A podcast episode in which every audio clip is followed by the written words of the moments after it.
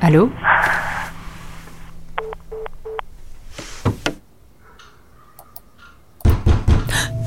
Le suspense, le suspense, le suspense, le suspense, le suspense est audible. Audible, appli de livres audio et podcast, est heureux de soutenir ce programme.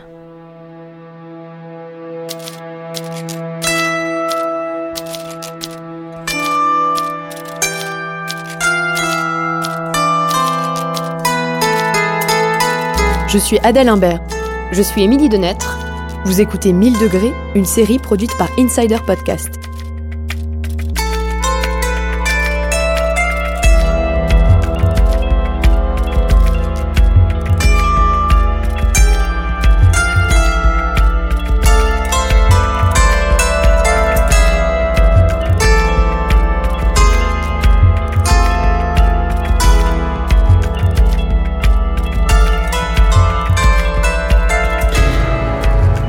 Nous sommes retournés voir Daniel Massé et Joseph Hernandez.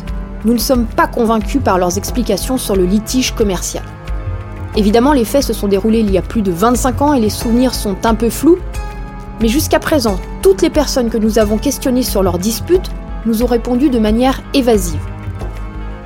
Ce que l'on sait, c'est que la dispute part du contrat de prêt des machines, que le couple Hernandez et Daniel Massé ne sont pas d'accord sur le prix et que chacun d'eux s'appuie sur une pièce de procédure différente.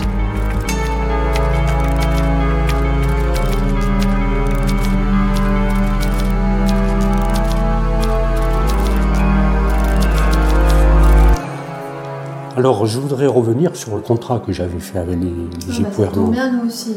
Mmh.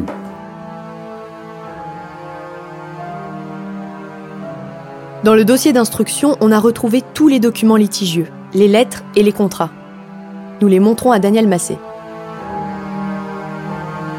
Ça nous intéresse de revenir avec vous sur la chronologie exacte, parce que c'est pas toujours très clair pour nous, et pourtant c'est vraiment le point central oui. du litige. Et le point de départ aussi de cette affaire, malheureusement. Ça commence en quatre-vingt-dix. Vous aviez écrit cette lettre, euh, cette proposition voilà. à Joseph Hernandez. Voilà. Donc, dans la proposition initiale, vous proposiez une liste avec certaines machines bien détaillées, avec un prix par machine. Et je m'engage à laisser le tout pour une somme modique de euh, vingt-quatre mille francs. Je le sentais... Je le sentais intéressé, mais je le sentais pas euh, financièrement aisé. Donc euh, voilà, j'ai dit OK, allez. OK. Voilà. Oui, il venait de lancer son entreprise. Euh, ouais. OK. Et ensuite, donc, on a ce contrat avec euh, les annexes. Et alors là, est-ce que vous pouvez nous en dire un petit peu plus ? Là, on lui montre les annexes du contrat de dix-neuf cent quatre-vingt-onze avec le détail des prix par machine. Cette fois-ci, il y a une quinzaine de machines, c'est bien plus que dans la proposition initiale. Certaines machines sont rayées, ce sont celles qui ont été payées par Joseph Hernandez. Selon ce document, il reste plus de la moitié à régler. Moi, j'ai pas compris euh, où était le détail des, des trente mille neuf cents francs, en fait. Eh bien, ça doit être le total de ce qui manque, ce qui n'est pas rayé. Alors, on va refaire... deux mille cinq cents, mm-hmm. plus, oui, deux mille cinq cents, mm-hmm. plus sept mille, mm-hmm. plus trois mille six cents, plus quatre mille, plus six mille, plus cinq mille, plus trois cents, plus cinq cent vingt. trente et un mille quatre cent vingt.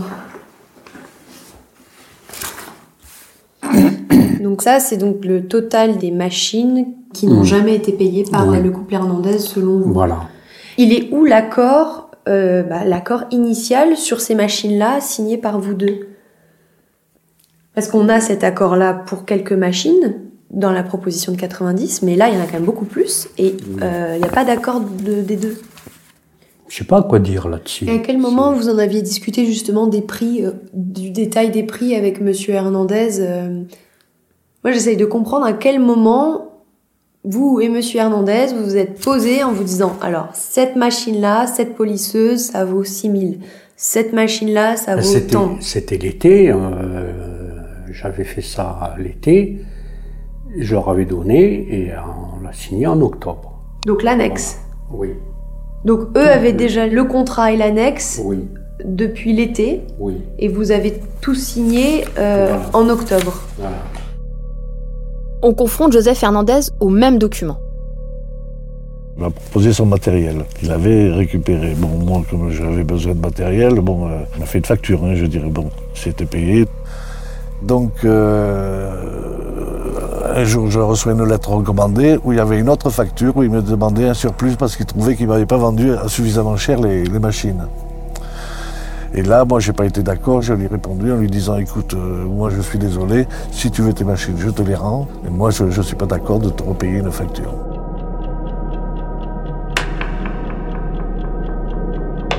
D quatre. Cavalier F six. C quatre. E six. Cavalier F trois. En fait, plus on avance dans cette enquête, plus on a l'impression d'être prise entre deux histoires, deux visions, deux camps. Les Hernandez d'un côté, les Massé de l'autre. Tréau blanc. Un peu comme dans une partie d'échecs.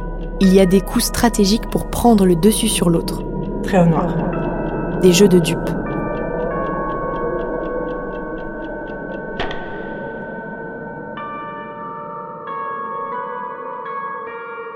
Donc là, avec ce micro-là, on enregistre l'ambiance de la pièce. Mmh. Avec le micro-cravate, on obtient un son très très bon au niveau de, de la voix. Et avec ce... Après avoir interrogé les deux parties, on ne comprend pas comment un tel litige pour trente mille francs, donc environ quatre mille cinq cents euros, a pu naître alors que Daniel Massé et le couple Hernandez avaient pris soin de rédiger un accord qui semblait clair pour tout le monde au départ. Ok. Est-ce que vous pouvez vous présenter déjà, s'il vous plaît ? Mon nom est Grit, je suis avocate d'origine allemande, donc avocate admise à Francfort en Allemagne et aussi à Paris.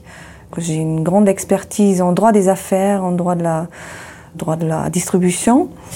Dans le cadre de l'affaire Daniel Massé, on vous a envoyé des contrats, un contrat notamment. Est-ce que vous pourriez nous en dire un petit peu plus ? Enfin, qu'est-ce qu'on peut penser du contrat de prêt, justement ? Est-ce qu'il est équitable ? Est-ce qu'il n'y a pas une partie qui est lésée dès le départ ?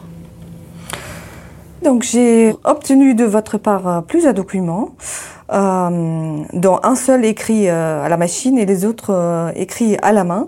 Donc euh, c'est vrai que ça, on voit plus euh, aujourd'hui. On passe plutôt à la signature électronique des documents qu'on échange euh, par email ou même sur les plateformes.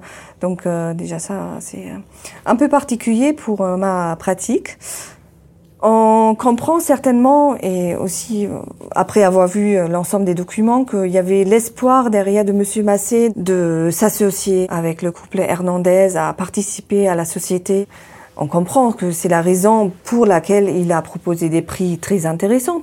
On comprend qu'il fait un effort, euh, qu'il donne les moyens à la société pour se développer, pour travailler avec ce matériel à titre gratuit.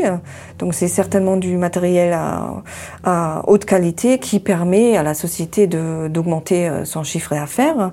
Donc là-dessus, il n'y a pas de doute. Alors que lui, c'est vrai qu'il n'a pas de contrepartie euh, directe. Il n'a ni euh, un prix de location et finalement, il ne s'associe pas. Donc ça ça aboutit pas.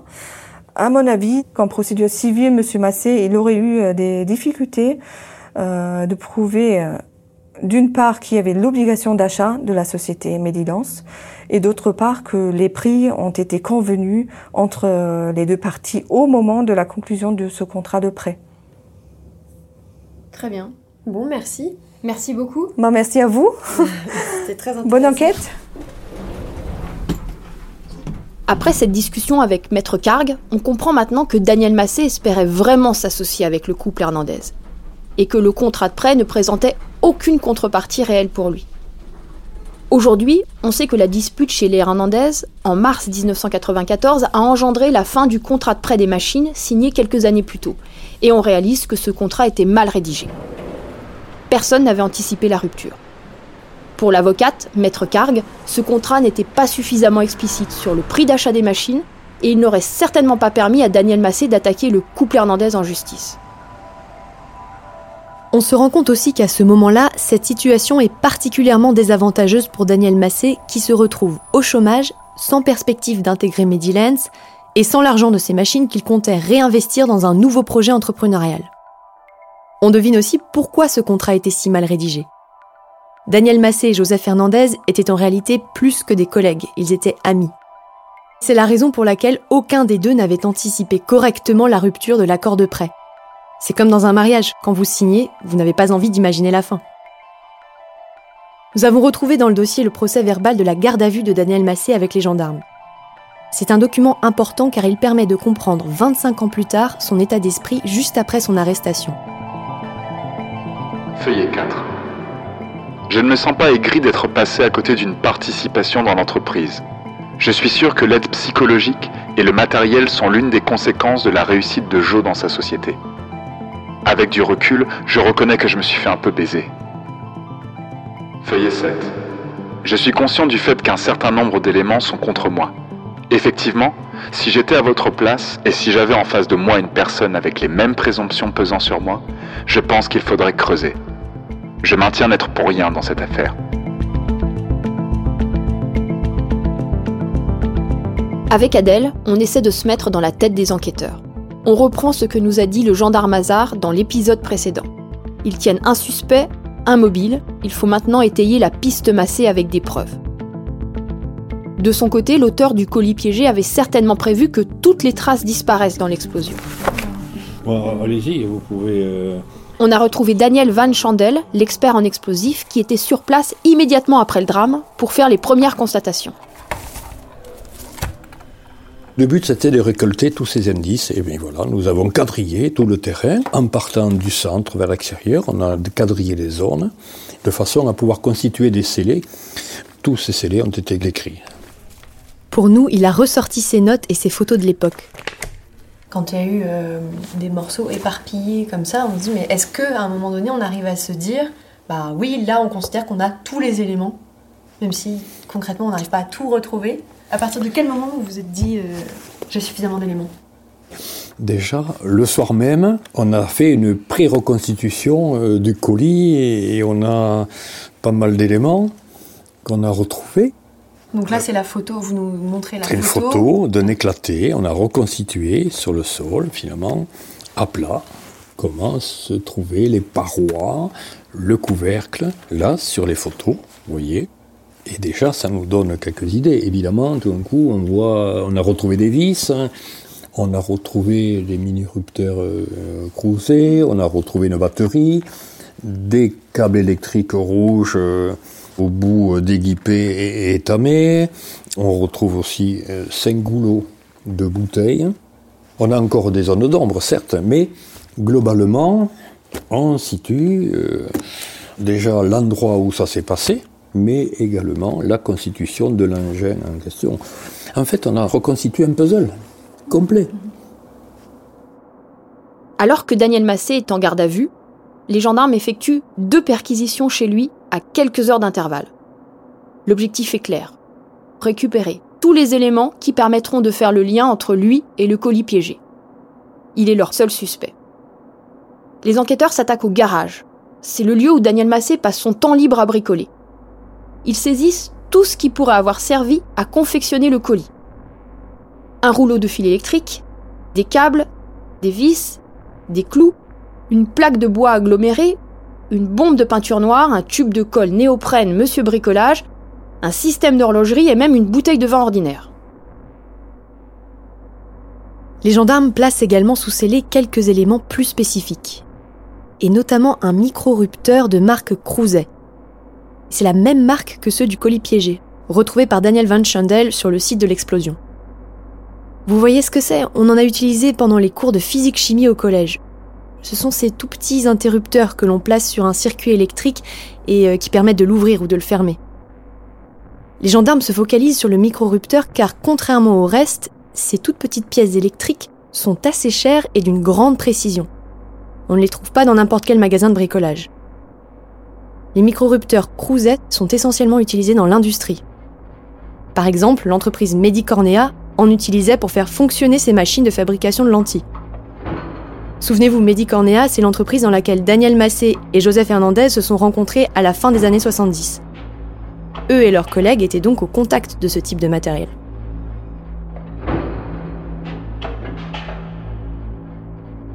En se replongeant dans le dossier, on découvre un élément très surprenant. Un autre colis a explosé dans la même journée, le vendredi seize décembre dix-neuf cent quatre-vingt-quatorze, mais à Paris cette fois.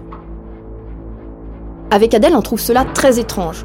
Comment est-ce possible que deux colis explosent le même jour en France ? Daniel Massé est déjà soupçonné d'être l'auteur de la bombe destinée au couple Hernandez. Peut-il aussi être mis en cause pour le colis de Paris ? Quel serait le mobile ? Ce n'est sans doute pas un hasard si les informations sur le colis de Paris apparaissent dans le dossier d'instruction de l'affaire Massé.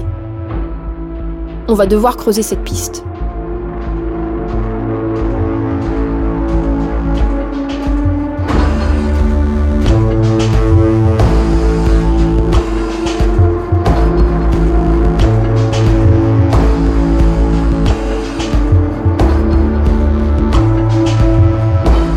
Cet épisode a été écrit par Émilie Denêtre et Adèle Imbert.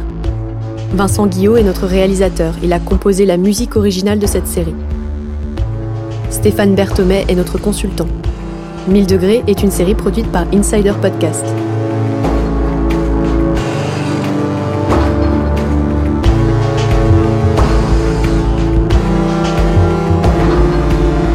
En attendant le prochain épisode, venez découvrir des éléments du dossier et des photos de l'enquête sur le compte Instagram de mille degrés et sur notre site double-vé double-vé double-vé point insider tiret podcast point com. Si vous avez aimé cet épisode, vous pouvez le partager et mettre des étoiles sur votre application de téléchargement. Merci, à lundi.